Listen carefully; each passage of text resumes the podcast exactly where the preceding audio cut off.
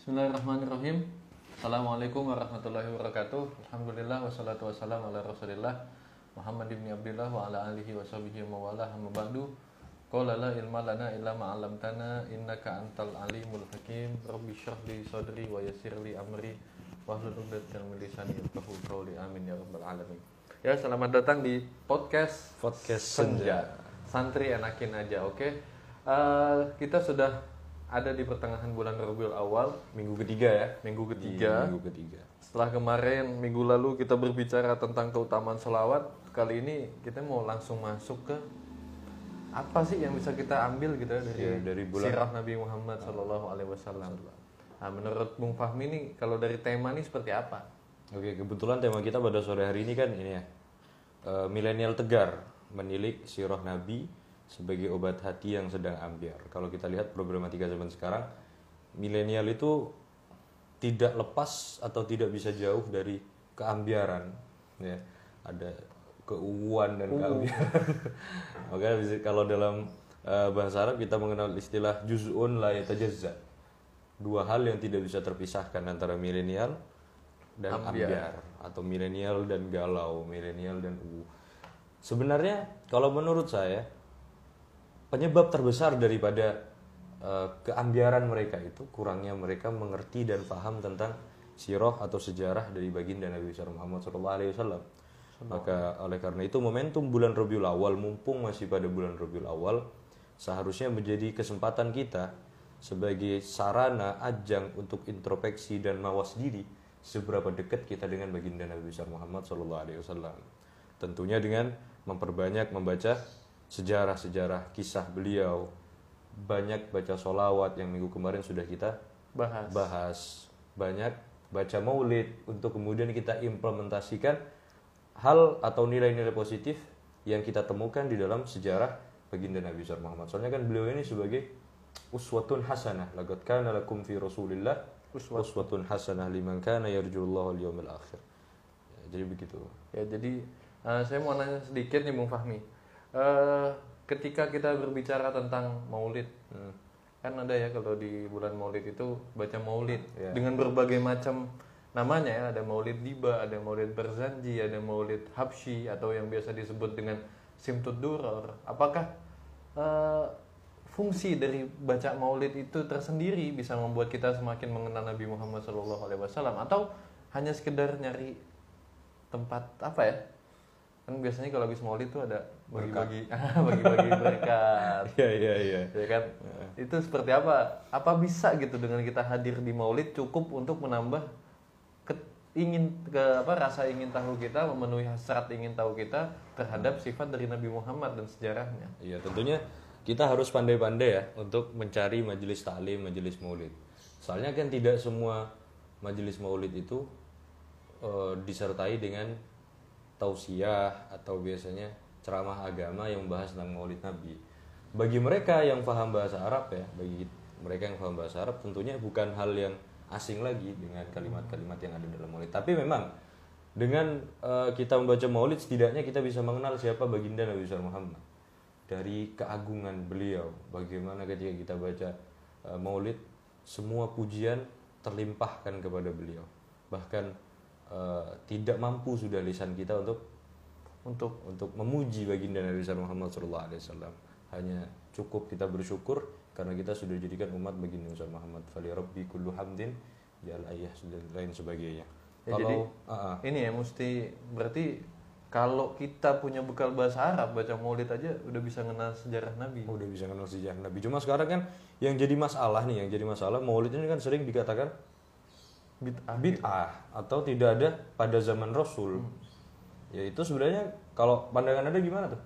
Ya kalau saya sendiri ya memang Memang bid'ah. kan iya karena ketika zaman Rasul nggak baca maulid iya untuk apa orang sifat yang indah itu wajah yang mulia itu yang dideskripsikan di dalam maulid Nabi dengan bahasa-bahasa yang indah terus kemuliaan-kemuliaan beliau yang dibahasakan oleh Sohibul Maulid dengan sebuah keistimewaan yang agung masih hidup Masih hidup. dan masih bisa ada. dilihat lalu untuk apa dibacakan Hmm. ya kan contoh nih saya baca eh, saya nyebut kebaikannya Bung Fahmi di depan antum gitu loh.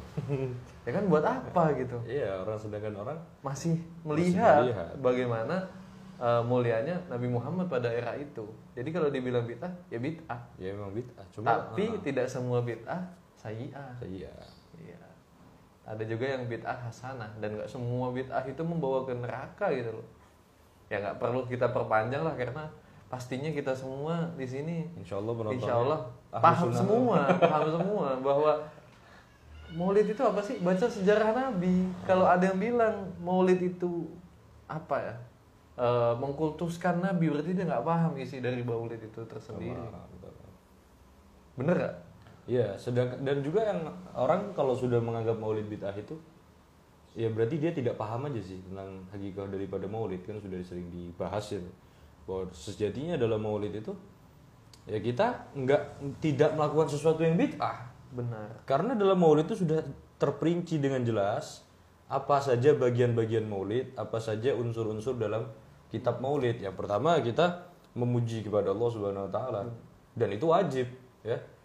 La in syakartum la azidannakum wa la in kafartum min adzabil syadid. Yang tidak bersyukur dengan nikmat Allah akan diadab dan semua kitab maulid pasti diawali dengan pujian kepada Allah Subhanahu wa taala bersyukur. Maulid simtud duror. Alhamdulillahilladzi Ada. apa? Eh, Gawiyu Sultan Alhamdulillah Alhamdulillah Gawi Sultanu Al-Wadihi Burhanu itu Simtud Durar Barzanji apa namanya? Maulid Diba Alhamdulillahil Gawiyil Ghalib Goliul Galib ada di ada dia ulami. Alhamdulillahilladzi hadana. semuanya bahkan Maulid eh, Syaraful Anam juga semuanya tidak lepas daripada memuji baginda Nabi Muhammad SAW, Memuji bersyukur kepada Allah Subhanahu wa taala. Bagian pertama, tidak ada dalil yang mengharamkan kita untuk memuji dan bersyukur kepada Allah Subhanahu wa taala. Kemudian setelah ber apa namanya?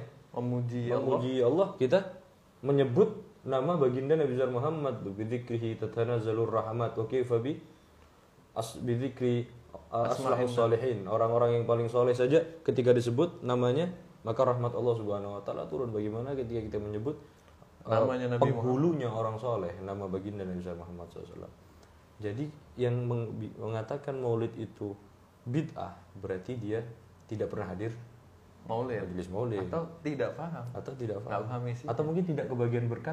Sehingga dia merosting itu. Itu yang Itu. Tapi nggak boleh gitu.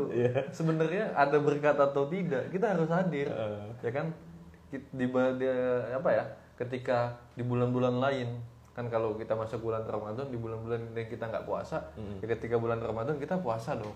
Masa sebul setahun penuh nggak ngapa-ngapain belas gitu begitu juga ketika eh, kita masuk di bulan Maulid. Mungkin di bulan-bulan lain kita baca Maulid mentok malam Jumat doang. Maka ketika masuk bulan Maulid kita istiqomahkan gitu. Kalau bisa seminggu sekali apa kalau bisa eh, tiga hari sekali kita baca Maulid lakukan. Kalau bisa satu hari setiap hari bisa baca Maulid dari awal sampai akhir dikerjakan. Kenapa? Karena tadi paham atau nggak paham insya Allah akan membuat kita semakin mengenal kepada Nabi Muhammad Shallallahu Alaihi Wasallam. apalagi kalau paham ya. Mm-mm. kita bisa tahu tuh indahnya gimana eh, batu-batu. Setiap Rasulullah berjalan ternyata banyak suara sholawat. Dari mana suara sholawat itu? Dari batu-batu. Batu aja bersolawat. Yang tidak punya otak. Kita kadang yang disebut kepala batu nggak terima Hmm. tetap sejatinya kita kalah sama batu. Ketika kalau kita tidak memuji baginda Nabi Muhammad bukan kepala batu lagi emang batu iya. Mungkin maling kundang tuh yang saya takutin waktu sebelum dikutuk jadi batu dia tidak bersolawat. Pas dikutuk jadi batu bersolawat. Ya, jadi itu memang Maulid ini ajang sebenarnya, ajang luar biasa untuk kita mengimplementasikan cinta Nabi besar Muhammad kepada kita ke dalam kehidupan kita. Karena kalau kalau nggak bulan Maulid ya kapan lagi kita bisa mengenang hari kelahiran baginda Nabi besar Muhammad Shallallahu Alaihi Wasallam. Iya, ya kan. Eh, jadi pertama ya, teman-teman nih kalau mau tahu sejarahnya Nabi Muhammad, maka datangi Maulid, Datangi Maulid. datangi eh, pembacaan di mana di situ ada disebutkan sifat-sifat indah Nabi Muhammad. Di situ disebutkan sejarah Nabi Muhammad. Bagaimana Allah memuliakan Nabi Muhammad ketika ditahu bukan hanya di malam lahirnya, tapi juga selama satu tahun di tahun di mana Nabi Muhammad lahir disebutkan bahwa saat itu tidak ada orang yang hamil kecuali anaknya pasti laki-laki. luar biasa Ya kalau kita baca di di apa Simtut Duror ya, Hmm. itu kan di situ disebutkan bahwa eh, saat itu semua orang yang hamil maka anaknya pasti lahir laki-laki karena laki-laki kan waktu itu mulia banget gitu di- Hmm. Simbol- simbol simbol kemuliaan. sebuah kemuliaan. Nah eh, kalau kita nggak baca ya kita nggak tahu gitu. Malah akhirnya kita nyalah-nyalahin yang itu jangan sampai. Nah maka seyogyanya setelah kita bisa untuk senantiasa istiqomah membaca maulid Nabi Muhammad terutama di bulan maulid ini ketika sudah bisa dalam titik tersebut kita pelajari satu-satu gitu gimana sejarahnya Nabi Muhammad hadis-hadisnya Nabi Muhammad itu jadi obat akan kegalauan-kegalauan kesumpekan kesumpekan Keambiaran. keambiaran pemuda di era sekarang. contohnya apa yang bisa dipetik nih kalau antum pribadi dari Ya. sejarahnya Nabi Muhammad untuk mengobati keambiarannya? Begini begini. Kita bisa belajar daripada kisah cinta Nabi besar Muhammad SAW kepada umatnya. Itu yang penting. Milenial sekarang yang membuat mereka kacau yang membuat mereka ambiar adalah eh, mereka terlalu mencintai tapi sedikit berkorban. Itu masalahnya terlalu banyak mencintai sedikit berkorban, sedangkan cinta itu namanya cinta tidak pernah lepas dari yang namanya pengorbanan. Lihat baginda Nabi besar Muhammad SAW ketika cinta kepada umatnya. Apa pengorbanan beliau? Wah luar biasa. Ketika menyebarkan agama Islam. Beliau rela dihina, dihujat, dicaci. Bahkan ketika perang Uhud, ketika perang Uhud ketika itu, ketika pasukan Islam dipukul mundur, ya kan ketipu tuh di atas. Hujum muangkis. Hujum Markis serangan balik ketipu dipukul mundur. Apa yang dilakukan oleh umat oleh kafir Quraisy? Kita itu menyerang balik umat Islam sampai Nabi Muhammad jatuh ke dalam lubang kemudian pelipisnya berdarah. Sampai malaikat Jibril ketika itu murka kalau ini Jabal Uhud engkau izinkan anak balik ya anak balik kepada eh, kafir Quraisy gitu. Itu maka gak dibalik. Apa katanya Rasul? Inni lam ub'ats la'anan wala ta'anan walakinnani bu'ithu bil hanifiyati samha. Itu cinta baginda Nabi Muhammad. Ketika beliau ingin mendapatkan umatnya semuanya masuk ke dalam syariat Islam, masuk ke dalam golongan umatnya, beliau rela berkorban bersimpah darah. Nah sekarang orang milenial ambiar sekarang hanya sekedar ngaku cinta, kemudian tidak ada pengorbanan dan implementasi cintanya, merasa tidak terbalas kemudian galau. Sedangkan cinta itu pasti menyebabkan derita. Ini kita pelajari dari Buddha dikatakan eh, apa namanya? Innal muhibba 'anil fi samami. Cinta itu apa namanya? Wal hubbu ya'taridul ladzat bil alami. Cinta itu merenggut segala nikmat dan merubahnya dengan derita. Sakit Rasul Shallallahu Alaihi Wasallam sangat menderita ketika mencintai umatnya. Maka setidaknya yang harus kita pelajari dari cara mencintai Rasul agar kita juga cinta kepada baginda Nabi besar Muhammad adalah kita harus menderita. Tapi menderita bukan bukan berarti seperti uh, kelompok tertentu yang melukai badannya atau kemudian kita harus masuk ke dalam lubang kemudian minta to- tolong temannya dilemparin ittiba oleh Rasul itu salah. karena Rasul malah ketika lihat umatnya disakitin sedih Iya. Laukana uh, syaukatun fi rijli ummati ya. Apa kata ya al-hadis atau makna ketika satu saja ju- duri masuk ke dalam kaki umat saya ketahui lah ketahui. bahwa aku juga merasakan sakit merasakan sakitnya. Luar biasa. Jadi setidaknya ajang Maulid ini kita gunakan untuk implementasi cinta baginda Nabi besar Muhammad. Kita cintai beliau sebagaimana beliau mencintai kita. Minimal lakukan sunnah-sunnahnya. dan Ilmu dulu sebelum sunnah. ilmu dulu Nah, sebelum ah, sunnah Orang sekarang mau main sunnah, rambut gondrong sunnah, nggak punya ilmu ya apa gunanya? Kan gitu. Jadi kita harus belajar dulu bagaimana sejarah baginda Nabi Muhammad, ilmunya Rasul SAW, syariatnya, kemudian baru amalkan sunnahnya. Sekarang kan banyak tuh orang ah, bermodal rambut panjang, gondrong, disemir, sunnah dan lain sebagainya. Rusak.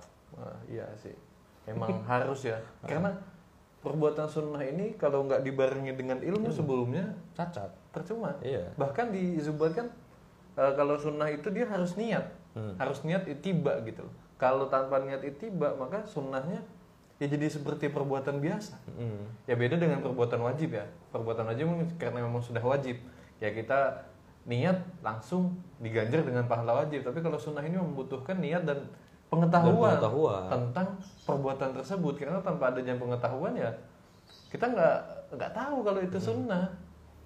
Ya kan? orang, orang kena batu ginjal. Ya. Kalau dia bisa dia tahu ilmunya kena batu ginjal tuh bisa jadi pahala. Ittiba Rasul. Rasul ginjal ganjal perut dulu nahan lapar di dalam, ini di luar. Ini Rasul ganjal di luar, ini di dalam. Jadi sebenarnya segala macam amal perbuatan kita tidak lepas daripada pahala sunnah, asalkan tahu caranya. Soalnya kan tahu caranya. Yang, benar. yang susah itu orang yang nggak tahu terus mengatasnamakan sunnah. Ya gimana ya? Jadi seperti hal yang remeh gitu ya. Semestinya memang kita menggali ilmunya dulu. Contoh kita tahu eh, apa ya? Sunnah sebelum wudhu itu ada sunnah membasuh Tangan. tangan dulu kan apa? Nyuci tangan lah. Ketika kita nggak tahu, memang pastinya ya kita bisa lain keran itu langsung usap tangan. Tapi di situ kapan kita dihitung berpahala ketika kita tahu Niat kalau membasuh tangan ini termasuk sunnahnya wudhu. Kalau kita anggap ini seperti hal yang biasa, Biasa ya nggak jadi apa-apa gitu loh. Jadi tanpa ilmu maka sunnah sendiri tidak bisa diganjar pahala.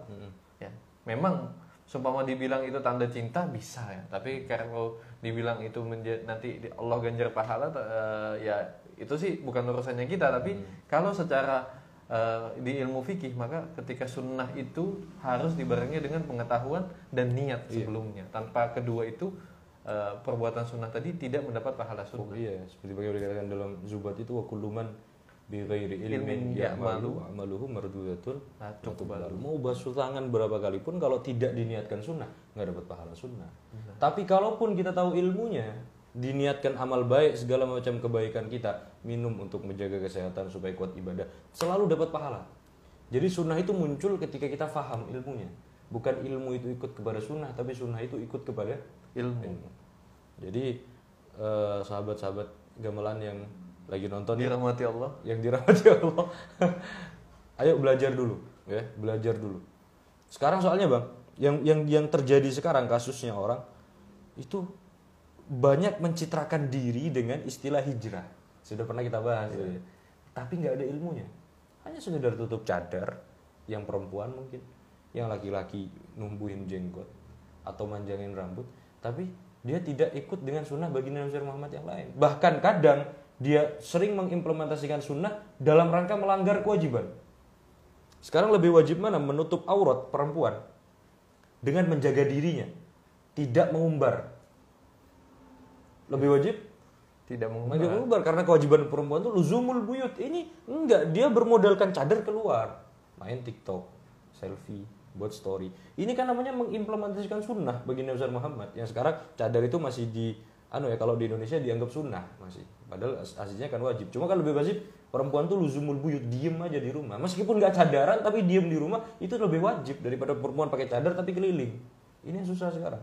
Dia sering meng- menghij- eh, mencitrakan diri dengan kalimat hijrah gara-garanya kurangnya dan minimnya ilmu agama tapi ngebet ngamalin sunnah. Maka pelajari ilmu agama dulu, apa kewajiban-kewajiban perempuan dalam menjaga diri, apa kewajiban-kewajiban laki-laki dalam menjaga diri, kemudian dipraktekkan. Berdalihkan sunnah, baru betul. Gimana kalau menurut antum? Ya seperti ini juga kan bahwa disebutkan kalau di ilmu tasawuf itu kan dakwatul hal afsah min dakwatil magol. Ya, dakwah dengan kelakuan, mengajak dengan kelakuan kita itu lebih utama daripada mengajak dengan lisan. Ya sekarang kita kadang kelakuan belum menggambarkan kita layak untuk berbicara hal tersebut tapi sudah berbicara. Yang lebih utama kan kita berperilaku dulu. Baru habis itu kita ajak teman kita. Tapi ini kita nggak ngapa-ngapain, ngajak Iya. ya kita nggak ngamalin itu ngajak Weh, walaupun memang di kesempatan yang lain ada yang biasa kita dengar juga reba min baligin au amin sami Hmm, Ber- ya. memang tapi itu ketika kita ditanya gitu loh ketika kita ngajar yang pastinya ketika kita ngajar itu banyak hal-hal yang belum pernah kita terapkan belum pernah kita lakukan dalam keseharian yaitu kita ajarkan karena kita berharap apa yang kita ajarkan itu walaupun kita belum bisa mengamalkannya yang dengerin bisa ngamalin, Ngamalin. tapi ini tahu-tahu ngomong datang-datang ini ini kurang baik ini Iya. atau kok kamu ini sih nggak ada jenggotnya ya. Ya gimana? Emang saya nggak punya gitu. Kan apa ya eh, sedangkan yang ngomong ya lah kalau dia punya jenggot atau dia berusaha tapi dia, dia juga nggak punya gitu. Kamu nggak punya jenggot sih? Nah lu aja nggak punya gitu. Pas kita ngomong gitu loh kamu nggak ngamalin sunnah. Lalu kita bilang apa dia? Yang ngajak tapi tidak melakukan. Makanya yang sering yang sering kita yang sering saya ingin tekankan itu ya pelajari dulu ilmu agama baru implementasikan sunnah baru hijrah karena hijrah itu bukan hanya berubah penampilan kan hijrah itu merubah sikap dan pandangan terhadap agama Islam dan tidak mungkin orang tahu tentang pan- tentang cara memandang agama Islam dengan baik dan benar kecuali betul-betul mempelajari syariatnya. Iya, Kadang orang sering ber- berdalihkan hijrah kemudian eh, sering negur. Saya sering ditegur tuh. Santri kok gini? Masalah. Ya kita kan eh, media sosial ajnabi ya. Jadi itu terlalu- dengan dalih pengen ini ya pengen Pengen menyelamatkan orang. Ya, in- jadi yang ingin kita tekankan di sini, kenapa sih sekarang banyak pemuda yang ambiar? Karena kita lupa mengamalkan apa yang ada di dalam sejarahnya Nabi Muhammad, di mana Nabi Muhammad SAW berkata ya eh, dalam bersabda dalam sebuah hadisnya, in, nama itu mu'aliman. Mu'allim. Sesungguhnya aku diutus untuk menjadi seorang pengajar. Sesungguhnya aku diutus untuk eh, selain untuk menyempurnakan akhlak juga untuk menyampaikan ilmu-ilmu. Nah, kita lupa untuk belajar ilmu-ilmu yang dibawa oleh Nabi Muhammad. Hadis-hadisnya berapa banyak kita hafal hadis? Ya kan? Masih ya 40 hadis saja mungkin lupa-lupa gitu. Doif ini. Doif. biniat doang dari dulu. Ya walhasil eh, kita sudah bisa menerapkannya alhamdulillah tapi harus ditambah dengan bagaimana kita menambah ilmu karena ilmu yang membuat kita nggak ambiar. Karena kalau tanpa berilmu, ya contoh kita udah ngamalin sunnah yang sangat banyak, tiba-tiba hidup kita susah. Maka ya Allah, anu udah ngamalin ini, ngamalin itu, kok hidupnya tetap susah. Kalau dia nggak berilmu, maka dia akan mudah untuk tergelincir kembali Sambat. sambat gitu kok sama aja ya berarti enakan dulu gitu loh tapi kalau dia berilmu dia bakal paham oh berarti ini aku sedang diuji oh adanya ujian ini tanda kalau aku mau dinaikkan kelasnya mau dinaikkan tingkatnya. Karena tidak ada eh, kesenangan tidak ada kebahagiaan tanpa adanya ujian tanpa adanya cobaan. Nah di situ yang kita takut yang kita sama-sama takutkan. Saya sendiri selalu berpesan dalam diri saya seperti itu gitu. Eh, seumpama nanti ada hal apa pun yang menimpa, maka percayalah Allah yang lebih tahu terhadap apa yang sedang kita hadapi pada saat itu. Kalau kita dapat nikmat kita syukuri, kalau nggak dapat kita bersabar. Iya. Bersyukur dapat pahala, bersabar juga dapat pahala. pahala. Jangan pernah nyalahkan, oh ini tidak adil. Saya sudah melakukan sunnah, tapi kok tetap hidupnya begini-begini aja. Bukan salah sunnahnya, bukan salah eh, Allah Isnya. mengin- menguji kita tapi memang di situ kita mau dilihat kapabilitasnya ini bener nggak sih ngamalin sunnah karena aku Nah, ini bener nggak sih ngamalin sunnah karena cinta Nabi Muhammad? Atau hanya karena kebutuhan konten. Nah, Aduh. itu susah. susah kalau udah kebutuhan konten. Kalau butuh cuman butuh untuk kebutuhan konten. Sekarang anda tidak hadir maulid Nabi. Minta aja videonya ke temen yang hadir. Dan yang mulia ketika kelahiran beliau tapi dari sejarah hidup beliau juga bahwa kebanyakan yang kita katakan tadi penyebab daripada hati ambiar itu. Ya dia kurang mengamalkan apa yang Rasul amalkan? Apa yang Rasul padahal Rasul kan sudah menjadi suri tauladan yang baik. Se- se- setidaknya seminimalis mungkin kita amalkan apa yang pernah Rasul amalkan yakni membaca sebagai salah satu ayat yang diturunkan pertama kali oleh Allah Subhanahu wa taala. Iqra. Bacalah. Di sini kan orang bingung. Baca apa? Sedangkan Rasul itu kan tidak bisa membaca. Ternyata Rasul diperintahkan Allah untuk baca alamul kauniyah itu harus kita baca sekarang kita praktekkan kita baca keadaan sekitar. Kapan kita harus galau? Kapan kita harus uh, berdoa menambah porsi dalam berdoa? Kapan kita harus bersyukur? Kapan kita harus bersabar? Jangan semua diisi dengan kegalauan dan keambiaran saja. Seakan doa-doa kita tidak tidak dengar oleh Allah Subhanahu wa taala. Jadi kita mesti punya ilmu, kita mesti punya bekal bagaimana agar ketika kita senang kita tetap ibadah, ketika kita sedih kita juga tetap beribadah. ibadah. Karena orang nih aneh ya, lain gini. Ada orang yang ibadahnya ibadahnya tuh pas seneng doang. Hmm. Ini banyak nih manusiawi manusiawi ibadahnya pas seneng doang. Artinya ya Allah makasih dikasih nikmat aku bersyukurnya dengan ibadah tapi ketika nikmat itu dicabut sambat protes ya Allah Katanya kok maha adil, ini tidak adil. Tidak adil kata siapa?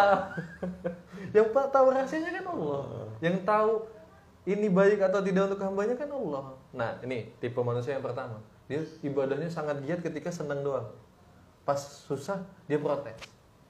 Ya. Ada juga yang tipe yang kedua yaitu yang ibadahnya pas susah doang.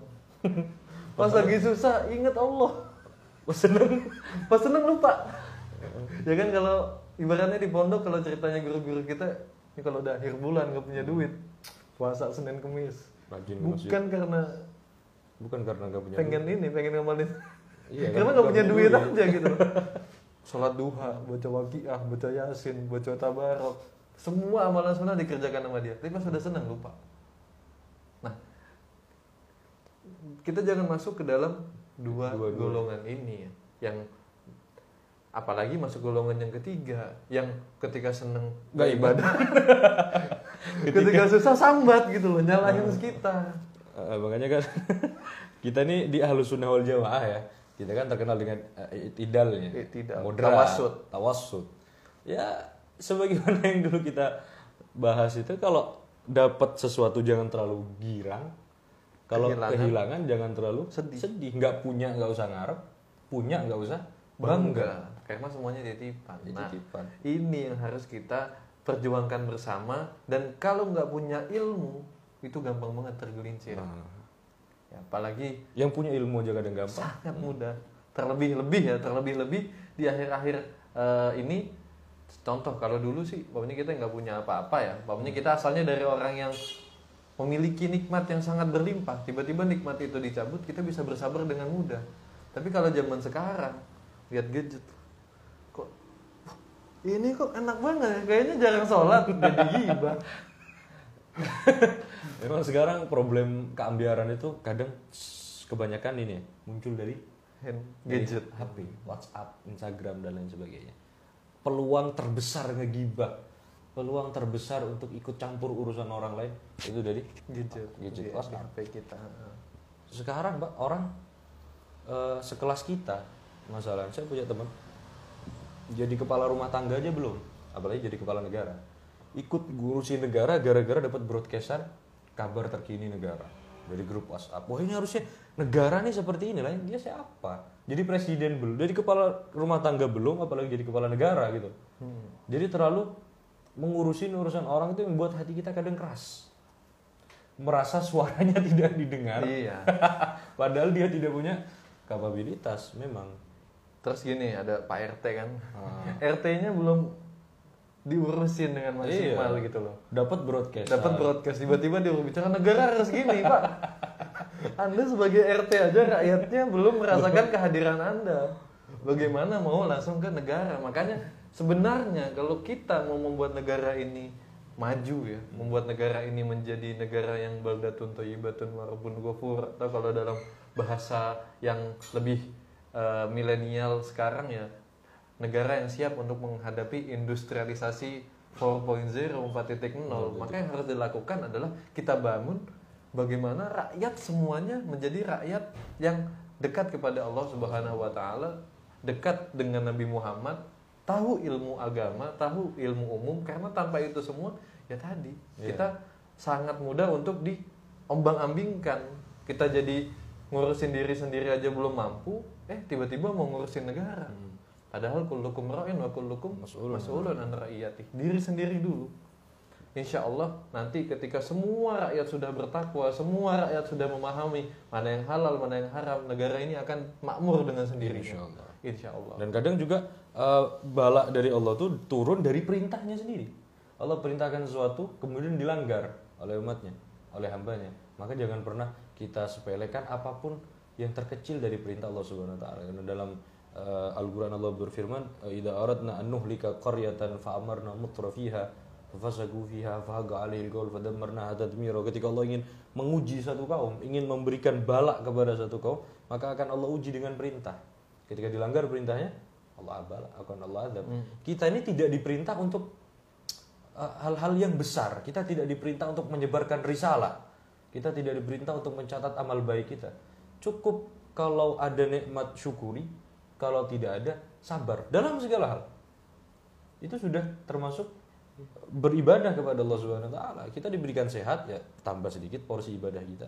Kita diberikan sakit ya tambah sedikit porsi istighfar kita benar supaya Allah Subhanahu wa taala melihat menuntut kita untuk jadi seperti Nabi Muhammad tidak menuntut kita untuk jadi manusia yang sempurna tapi menuntut kita untuk jangan sampai kamu menjadi Fir'aun jangan sampai kamu jadi Namrud. Jangan sampai kamu menjadi eh, pemimpin-pemimpin yang zolim ya rakyat-rakyat yang dolim bukan cuma pemimpin sih yang dolim menurut saya sendiri rakyat bisa dolim karena Allah ti- tidak hanya mengadab raja-raja saja tapi juga banyak mengadab sebuah kaum. Ada kaum Ad ada kaum Sodom ya kan? Ini kan juga diadab gitu. Dan ketika zaman Nabi Nuh sekalipun tidak ada raja yang dolim tapi terkena adab Ya. artinya adab ini bukan hanya berkaitan dengan pemimpin tapi bagaimana individu pada di era tersebut juga Iya, bisa nggak pemimpinnya tahu diri, tahu ngamalkan kewajiban-kewajiban sebagai pemimpin, rakyatnya pun juga begitu. tapi yang lebih parah udah rakyatnya nggak bisa menjadi nggak bisa amanah sebagai rakyat pemimpinnya juga nggak bisa ini karu-karuan. lebih parah daripada umat-umat Nabi terdahulu. Ya ini jangan sampai ya ada pada diri kita semua karena semua yang ada di Quran, semua yang ada di kehidupan itu kan Allah sudah sabdakan batilkal ayyam nudawiluha bainan nas. Hari-hari ini jangan mentang jangan kira kita doang yang mengalaminya. Pasti sudah ada di umat-umat terdahulu hal-hal yang seperti ini, tapi kita mau nggak mengambil pelajaran dari hal-hal tersebut. Karena itu sejarah adalah guru terbaik. Pengalaman adalah guru yang Terbaik. terbaik. Pelajari sejarah Nabi, maka di situ banyak tersimpan eh, bekal-bekal untuk kehidupan kita semua. Eh, ada lagi Oke bang, kita dari sudah Bung Fahmi? sudah setengah jam ini. Udah setengah jam ya? Mungkin kita akhiri dulu ya. Ya Pesan kalau kalau kita mau bahas lebih panjang lagi nggak bisa habis. nggak habis habis. Cuma nanti di Spotify terlalu panjang. iya. Karena ini juga nanti ada di Spotify ya, jadi jangan lupa nonton. Intinya closing statement dari saya. Eh, ya kita amalkan lakotkan nafilakum fi rasulillah uswatun hasanah cukup. Karena kan eh, tema kita milenial tegar. Untuk menjadi tegar kita harus jadi sosok seperti baginda Nabi Muhammad, Muhammad sallallahu alaihi wasallam. Dan memang dalam mencintai itu tidak ada yang namanya enak. Ketika kita cinta Nabi kita harus kita harus bisa melakukan apa yang Rasul SAW pernah lakukan kepada umatnya ya dan namanya cinta itu pasti merenggut segala nikmat dan merubah dengan derita ya ataridul ladzat bil alami ambiar ambiar itu adalah bagian dari cinta jadi kalau anda tidak ambiar jangan aku mencintai Jadi tanda cinta itu kita rela untuk sakit atau enggak. ah Kalau cinta cuma mau bahagia itu bukan cinta.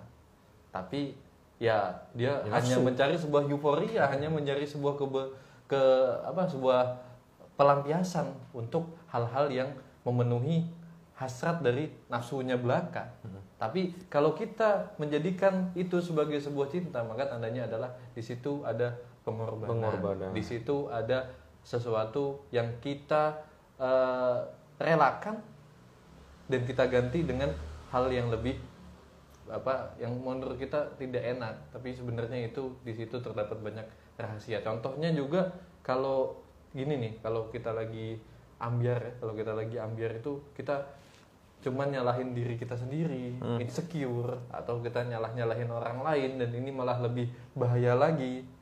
Dan kita lupa bahwa ternyata apa yang terjadi itu adalah sarana untuk kita introspeksi diri.